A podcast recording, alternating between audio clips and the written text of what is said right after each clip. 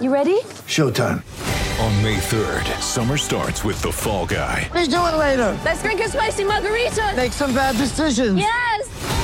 Audiences are falling in love with the most entertaining film of the year. Fall guy. Fall guy. Fall guy. That's what the poster said. See Ryan Gosling and Emily Blunt in the movie critics say exists to make you happy. Trying to make it out? Nope. Because I don't either. It's not what I'm into right now. What are you into? Talking. Yeah.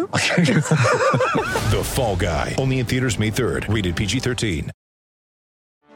Get ready for the greatest roast of all time the Roast of Tom Brady, a Netflix live event happening May 5th.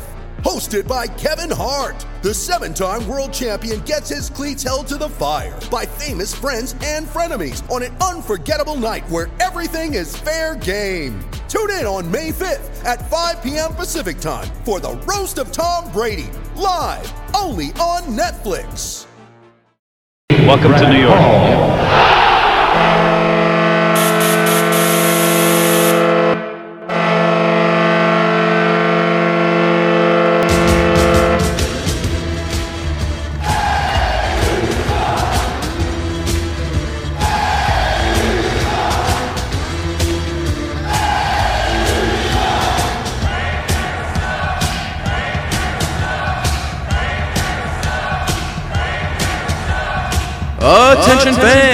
This is the Devil's State of Mind podcast, brought to you by the Hockey Podcast Network. Now here's your host, Neil Villapiano.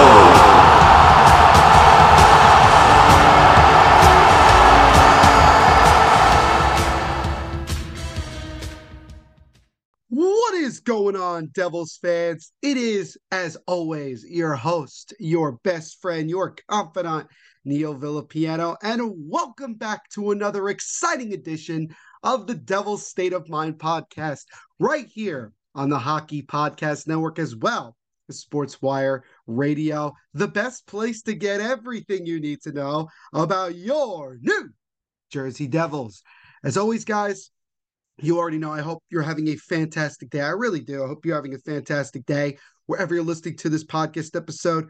We are now into November. Isn't that crazy, guys? That we are pretty much almost at the, you know, I guess at the end of the first point of the first month of the season. I can't believe uh, the season started. I think uh, what October 13th. So we're getting pretty close to it being the the end of the first month of the NHL season. So time flies when you're having fun, doesn't it? But as always, I hope you guys are having a fantastic day wherever you're listening to this podcast episode. Thank you guys, as always, for taking time out of your day to check this episode out and all the episodes that I post. You know, I greatly appreciate it. And I really love when you guys reach out to me, you know, via DMs. Um, or just on social media in general at Devil State on Twitter and also on Instagram at Devil State of Mind. And just tell me how much you enjoy the podcast and, uh, you know, support it. It really means a lot to me. And as I always say to you guys, this podcast is for the fans by a fan. So that's that's my uh tra- that's my trademark saying and it's uh it's very very true. But thank you guys for taking time out of your day to show your support. And again, if you like this podcast, make sure to leave me a five star rating on Apple or Spotify. It definitely goes a long way in helping this podcast continue to grow and to get more people to listen to it um, as much as possible. This podcast episode and everything we do here at the Hockey Podcast Network are sponsored as always by our wonderful friends over at DraftKings Sportsbook. Guys, we are now four games into the World Series for Major League Baseball. We actually got some Thursday night football coming up this week as the Philadelphia Eagles travel to Houston to take on the Texans. And honestly, this upcoming Saturday with college football is going to be crazy. A lot of big games coming up this week as we get closer and closer to the end of the regular season and more into the conference championship games. And we'll know more clearly as the weeks go on who has the chance to make the college football playoff. The NBA season with everything going on, particularly with the Brooklyn Nets, is well underway. And as we all know, and while you're here, hockey season already well underway. And with all of that going on, and it's great time to be a sports fan, DraftKings is giving you guys tremendous opportunities to cash out and make a lot of money. So if you're a fan of making some money and uh, you feel confident about yourself when it comes to making picks for sports, I got a perfect offer for you. You go to DraftKings right now, you sign up, you use our promo code THPN, and as always, you tell them that Neil Villapiano sent you. Once again, a big shout out and thank you to our sponsors at DraftKings Sportsbook for sponsoring the Hockey Podcast Network and the Devil's State of Mind podcast. So this episode is going to be, you know, just Devils specific because again, with you know the Utica Comets, Adirondack Thunder, Metropolitan Riveters, not a whole lot going on. But I promise you, for episode 14, we'll have a lot more with all three of those teams to talk about, including the Devils. And the Devils are coming off a very, very big win, as they all are, in my opinion, a big win over the Vancouver Canucks. And we'll kind of recap that one. We're also going to give you a major update from one of the Devils' top forwards and one of their top free agent signings this past year, and it's uh, it's not great. It really isn't. And then lastly, we're actually going to talk about another player that the Devils acquired during the offseason that, in my opinion, might be the most the most important uh, move that the Devils made. And I think it might surprise some of you, but once I kind of explain why I feel this way of what this player has done so far for this team, I think you might you, you might uh, you might change your opinion on uh, on it. So uh, as always, guys, we have a bunch to get to here on the Devil's State of Mind podcast. So let's not waste any more time and get rolling. So let's get the bad news out of the way first, shall we? Because obviously this uh this is the most important thing we're going to talk about here on this episode. Um, you know, other than obviously the Devils game against Vancouver on Tuesday, but it is an update on Andre Palat. Now, if you remember in the last episode, we talked about Andre Palat was put on uh, IR retroactive to October 24th, and that this past Monday, uh, he would speak to doctors and they would give him um, a better idea as to what the next step is for him. And then, um, you know, we'd probably get some more information. And we did get a little bit more information uh, with it. And it didn't come actually until Tuesday afternoon prior to the game against the Vancouver Canucks that night. Around 3 p.m. or so on Tuesday, the Devils announced that forward Andre Palat underwent successful groin surgery following recommendations after meeting with doctors on Monday. He had the procedure done in Philadelphia, and he is expected to make a full recovery. And as always, because the Devils and the way the NHL world is in general with telling us injuries, details regarding his return to play timeline will be provide, provided, excuse me, as it becomes available. It was a kind of a big blow uh, when we found out this um, this news because number one, again, you know, because of how the Devils go about telling us what players are dealing with and the severity of it, and also with NHL teams in general, we don't really have a lot of information and all we could do is just wait to see what happened after Monday, and we hopefully we would get a clearer idea. And we did get to an extent a clear idea that Palat did sustain a pretty severe groin injury that required surgery, which is terrible, absolutely terrible. And it sucks because Palat, who signed that five year, $30 million contract in the offseason with the Devils, one of the bigger names uh, in free agency that the Devils were able to, to sign, and had uh, gotten off to a solid start with three goals in six games. You know, now he's going to be out long term. And it is a pretty big blow to the Devils, less than 10 games into the season.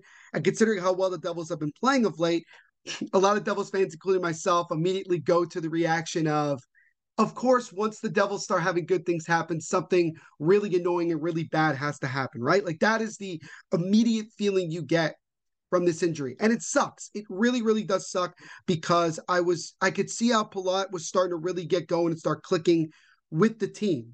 And now he's going to be out long term.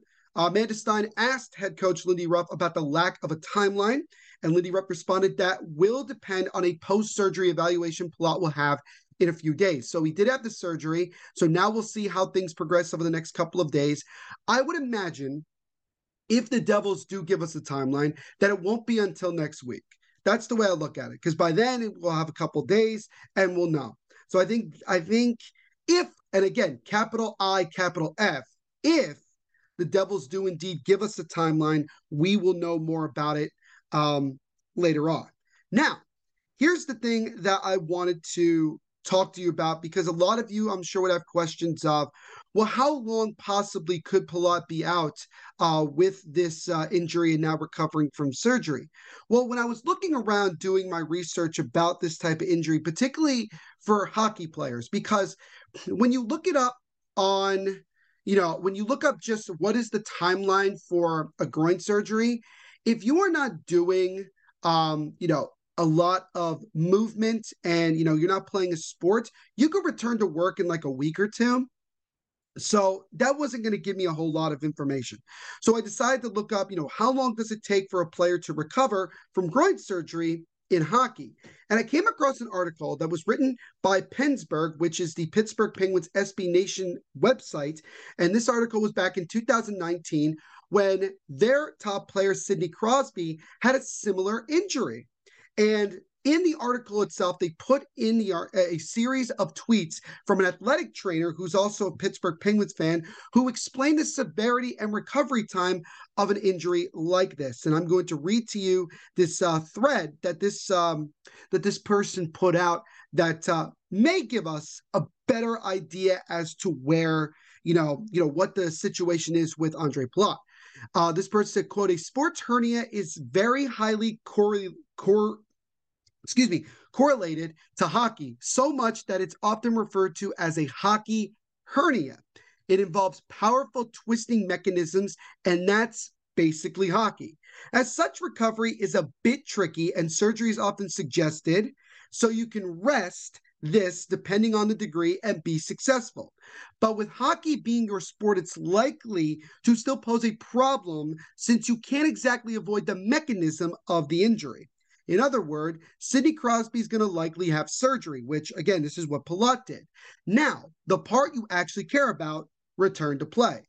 The conservative range is six to 12 weeks. The, I'll read that again. The conservative range is six to 12 weeks. So I'd put Sid in the middle there. Considering his age and sport and importance, I'd venture they'll sl- they'll slow play they'll slow play it a bit. End quote. Um, sorry about you know throwing uh you know stopping and uh, being confused just just trying to you know read it. Again this is from twitter so it's not always exactly you know 100% um clear. So why do i bring this up?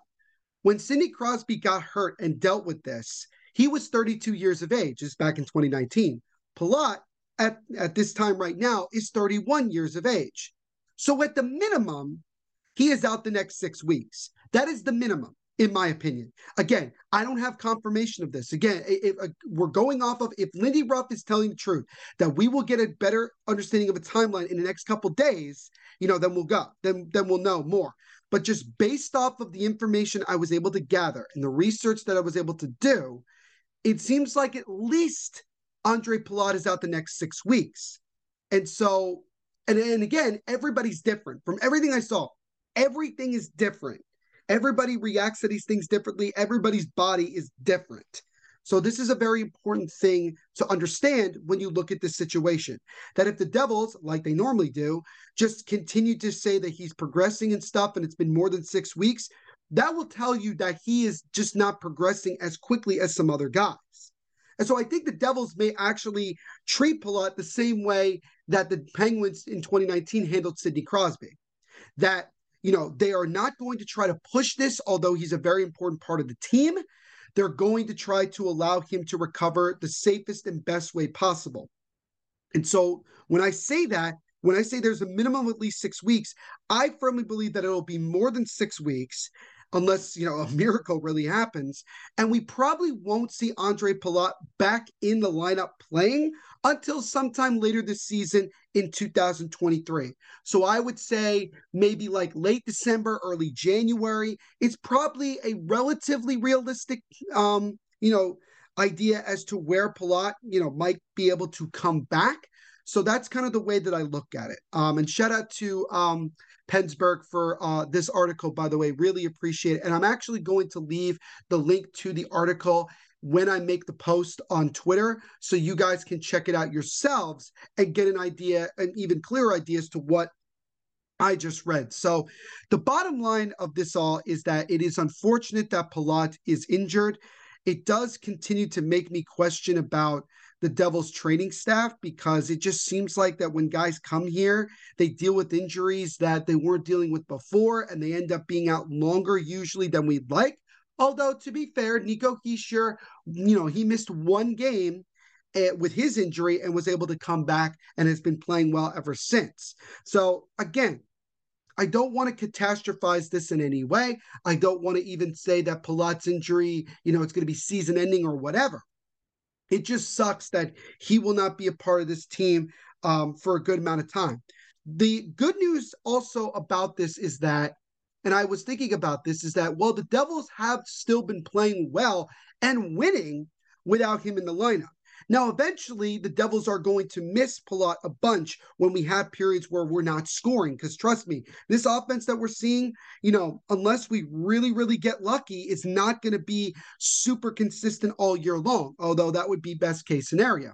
There's going to be times where we need other guys to step up and not having Palat in there for the veteran presence and the goal scoring and the abilities that he's able to have, it's going to be unfortunate. So again, we will see what happens over the next couple days if we get an idea or more of a definitive timeline as to how long Palat will be out. But again, based off of what I've been able to come across, I would say the minimum is six weeks. So we won't see him uh, for quite some time. And as always, we're hoping for a speedy recovery. But again, very, very unfortunate news that Andre Palat did have successful groin surgery following recommendations after meeting with the doctors on Monday. Expected to make a full recovery. And uh, down the road, we will get more details on his timeline and things like that once it becomes available. This is all according to the New Jersey Devils themselves. So, big loss. And we'll see how the Devils can respond to this and try to move forward as best as they can. So now let's shift to the game that that happened, you know, after all this injury uh, news came out later on in the evening, and that was the Devils' first game of their Western Canada road trip, traveling to British Columbia to take on the Vancouver Canucks. The Devils came into this game looking to get their first four game winning streak since 2019. The Devils had a three game winning streak earlier this season, but as we all know, last week they lost in blowout fashion at home to the Washington Capitals, which prevented them from getting to said four game winning streak. But the Devils have bounced back, gotten three wins in a row, and are now looking to try to get that, you know, elusive four wins in a row for the first time in over three or almost, yeah, actually now it's over three years.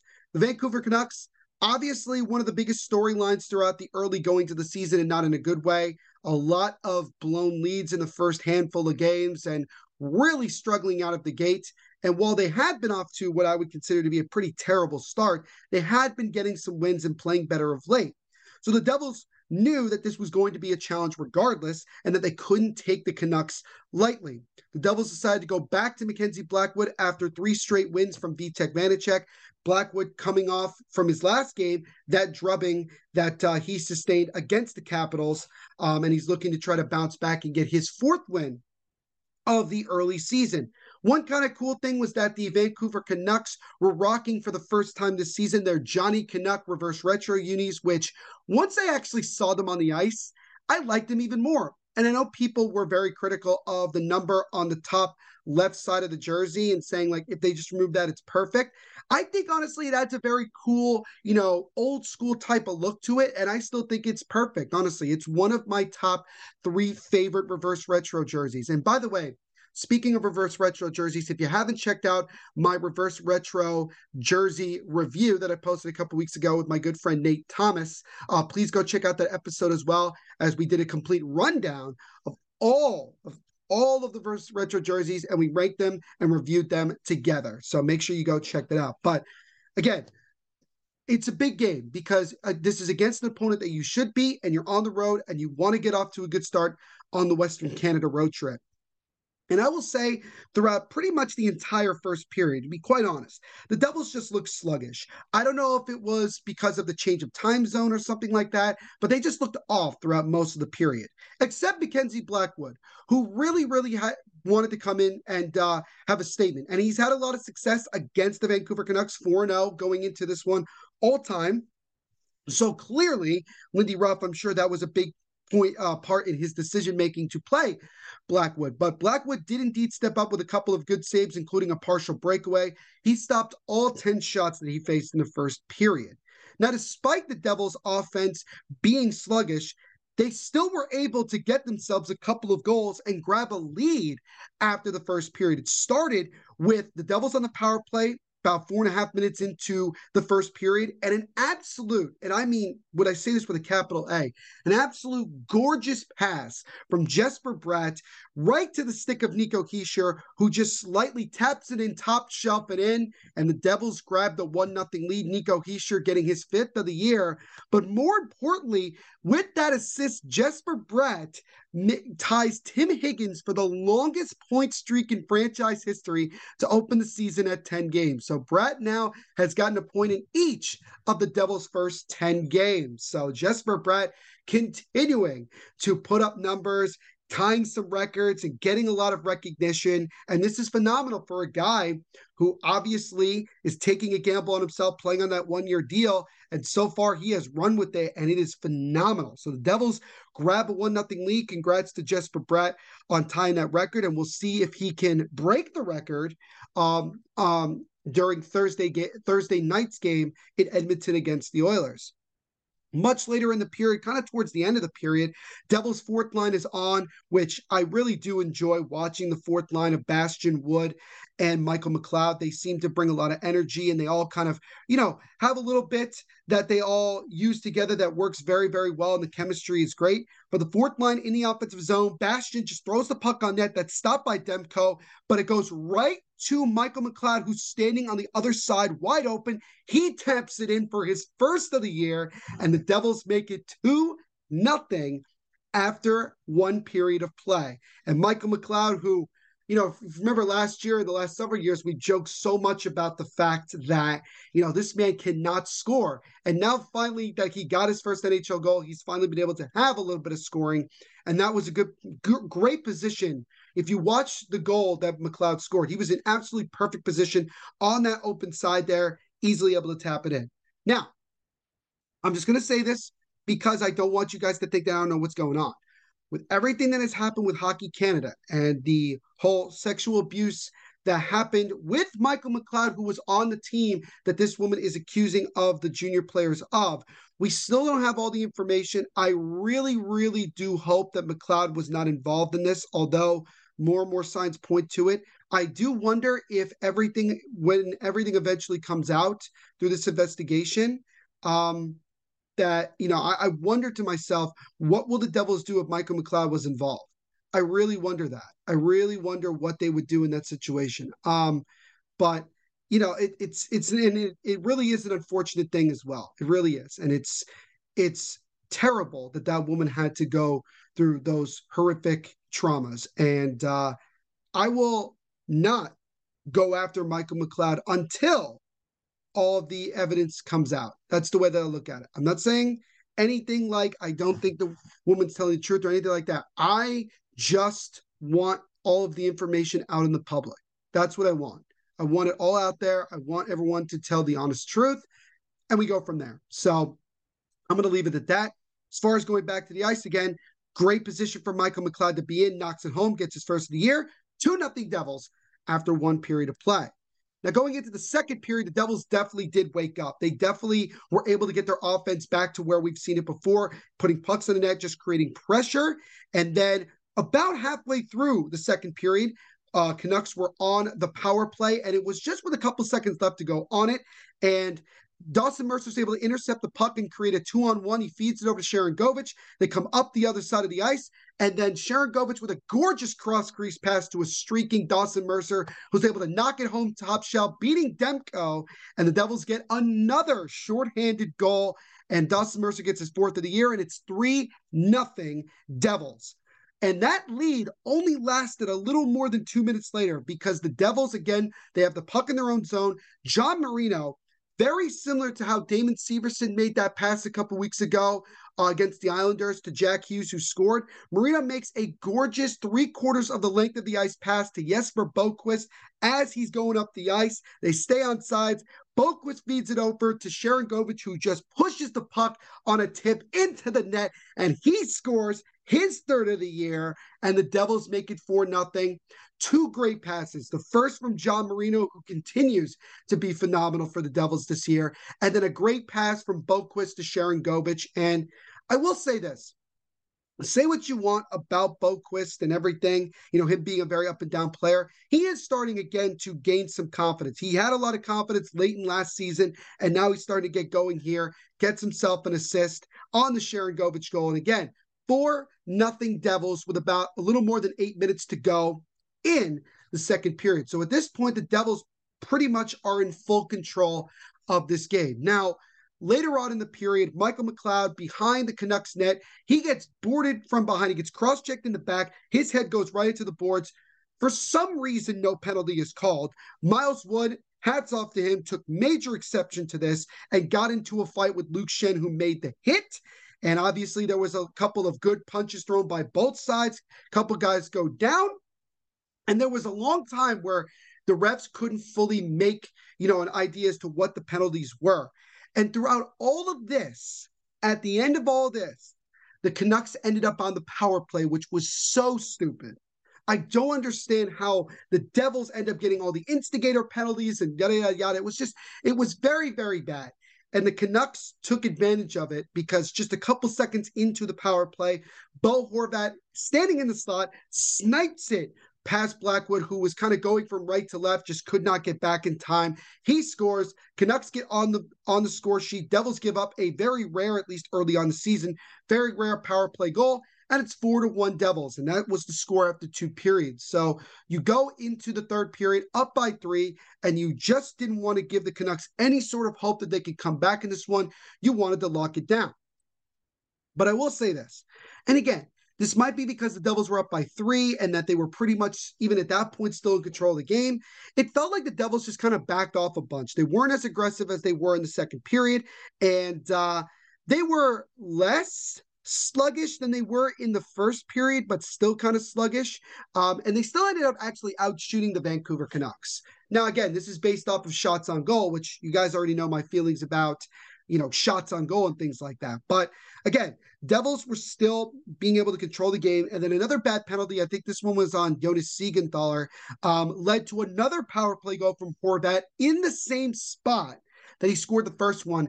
And the reason that I'm not happy about this one more is because Blackwood let it squeak under his legs and. It was kind of a soft goal to give up. It was one of those where you say to Blackwood, you got to make that stop. You have to, and it's it's frustrating. Um, and it's four to two Devils at this point with two forty eight left, and you're feeling very uneasy because you're like, two forty eight's a lot of time, and it's only a two goal lead. But luckily, luckily, with a little bit less than a minute to go, Jack Hughes just in his own zone, firing the puck down the ice into the empty net. He gets an empty net goal, his fourth goal overall of the year, and it puts the game on ice as the Devils come away with a relatively easy 5 to 2 win in Vancouver over the Canucks. And with that win, the Devils now have a four game winning streak for the first time since the period of October 6th to October 16th of 2019. So it has certainly been a while, been over three years since the last time the Devils had a four game winning streak, which again kind of tells you a lot about where this Devils team has been for the last several years. Blackwood, despite giving up that soft goal, still had a solid performance, stopping 21 of 23 shots. He gets a bounce back win in his fourth win of the year, and the Devils get off on the right foot on this three game Western Canada road trip. Now, their next game is a major, major test against one of the tougher teams in the NHL, and that is Connor McDavid, Leon Draisaitl, and the Edmonton Oilers on Thursday night in Edmonton. That game will be at 9 p.m. Eastern, so a little bit earlier than uh, the game against Vancouver. So luckily for us here in New Jersey watching it, you know, we might get a chance to go to bed a little bit earlier um, than we did before. But overall, really, really solid job by the team. Again, adding, you know, f- four plus goals, which is obviously important. And the Devils moving their record to seven and three seven three and 0. So that is where the Devils are after 10 games. Now, just keep in mind, I'm really trying not to be a Debbie Downer, but I'm trying to be cautiously optimistic. At this time last year, the Devils through 12 games were 7 3 and 2. So, you know, just keep that in mind. And we'll see where the Devils are after these two games against uh, Edmonton and then Calgary on Saturday. Just want to see. Just want to see. I mean, it would be kind of funny, although not that funny, but it would be kind of funny if the Devils lost the next two games in overtime or shootout. And at this point, again, after 12 games, you're 7 3 and 2. I personally don't think that will happen. I feel confident that the Devils can beat anybody. The way the Devils have been playing right now, there's no reason why I why I can't believe that the Devils can't win any game that they play against anybody. So of course I feel confident Devils can win on Thursday against the Oilers. It's going to be tough. It's going to be tough to try to slow down both Draisaitl and McDavid. But if you could slow those guys down, you give yourself a much better chance to uh, to win that game. And if the Devils just continue to play fire wagon hockey, continue to push the pace when it comes to their offense and in the offensive zone, they will be fine. And again, obviously, as long as goaltending continues to be solid. Don't know if the Devils will go back to Blackwood or Vanecek, but it's still pretty early on as far as who we think is more of the number one goaltender at this moment. So we shall see. But good start to the road trip. Let's keep this thing rolling, baby. Hockey fans, it's finally time to hit the ice again. And thanks to DraftKings Sportsbook, an official sports betting partner of the NHL, you're in for the season of a lifetime. New customers can bet $5 on any team and get $200 in free bets if they win. And there's so many different opportunities out there because hockey is, as I always say, a magical, unpredictable sport. You never know what type of game you're going to get. You might get a couple of opportunities here and there, but with matchups like even the big events, like the Winter Classic that's coming up, or any of these outdoor games, all star games, big matchups against the defending cup champion Colorado Avalanche, and so much more, DraftKings, as always, is giving you huge opportunities to get major cash prizes.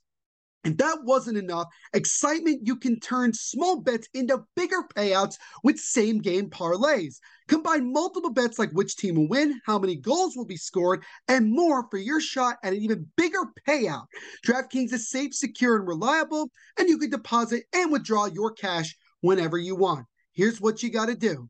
Download the DraftKings Sportsbook app now and use our promo code THPN Bet $5 on any NHL team to win their game and get $200 in free bets if they do. That's code THPN, TBPN, or TPPN at DraftKings Sportsbook, an official sports betting partner of the National Hockey League. Minimum age and eligibility restrictions apply. See show notes for details.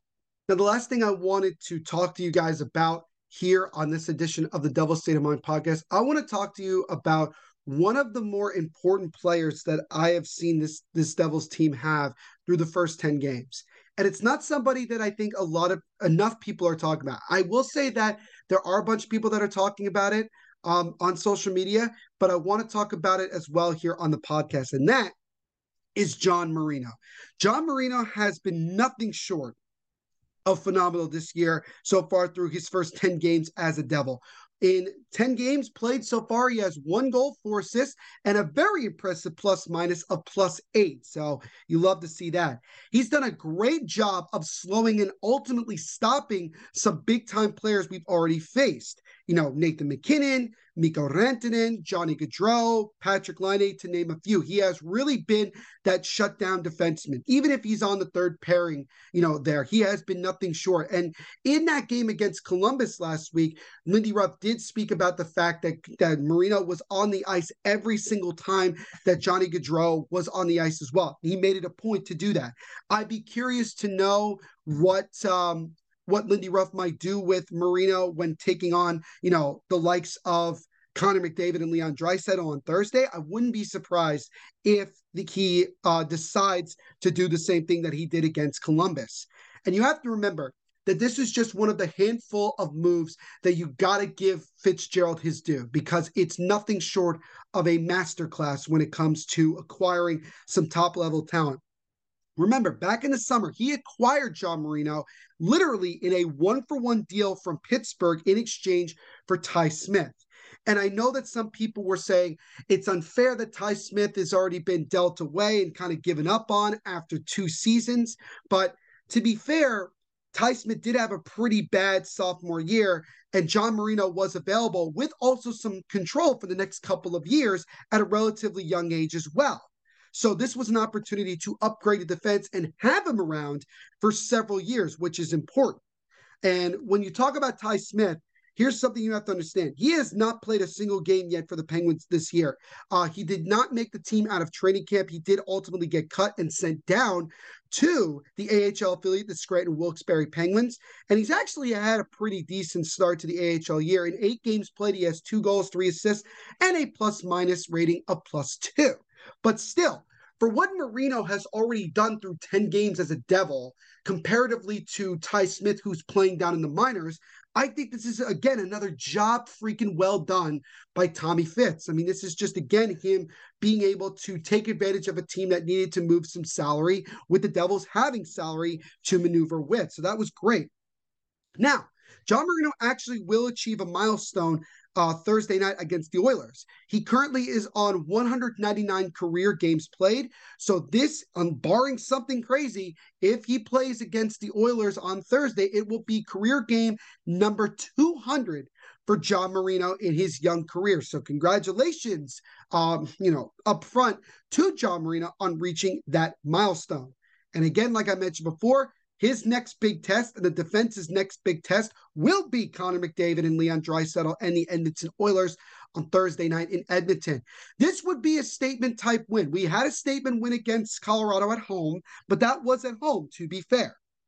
But this time we're in Edmonton taking on two of the top players in the NHL, guys who are tremendous and really at the prime of their career. And you look at Connor McDavid and how fast he's able to maneuver around everybody you know, it's not going to be a walk in the park. It's not. But our defense has been solid so far, and this is going to be a big test. But if we can find a way to get a win, whether it's in regulation, overtime, or the shootout, doesn't matter. Getting a win on the road against a tough team like Edmonton, who's right there with us, same record, 7 3 0, and get themselves a stable win, will definitely continue to create more confidence and belief in this team that they can be, they can beat anybody and they're just as good as anybody else in the NHL. So, second of the three game Western Canada road trip. It's not going to get any easier from here. And all we can do is hope that this Devils team can continue their really, really good level of play and also and come away with a win against Edmonton. And then, and we will recap this game as well. The Devils, after the game on Thursday, will travel to another part of Alberta and take on the Calgary Flames in Calgary for the first of a home and home because after the game against Calgary in Calgary, Devils will fly back for a couple of home games at you know in in New Jersey, and their first game of that homestand will be Tuesday night against the Calgary Flames. So a very strange home and home against the Flames, but nonetheless, going to be two very tough games. Starts Thursday night. Let's see if the Devils can continue their really good level of play and ultimately get some more big time wins against some of the better teams in the NHL.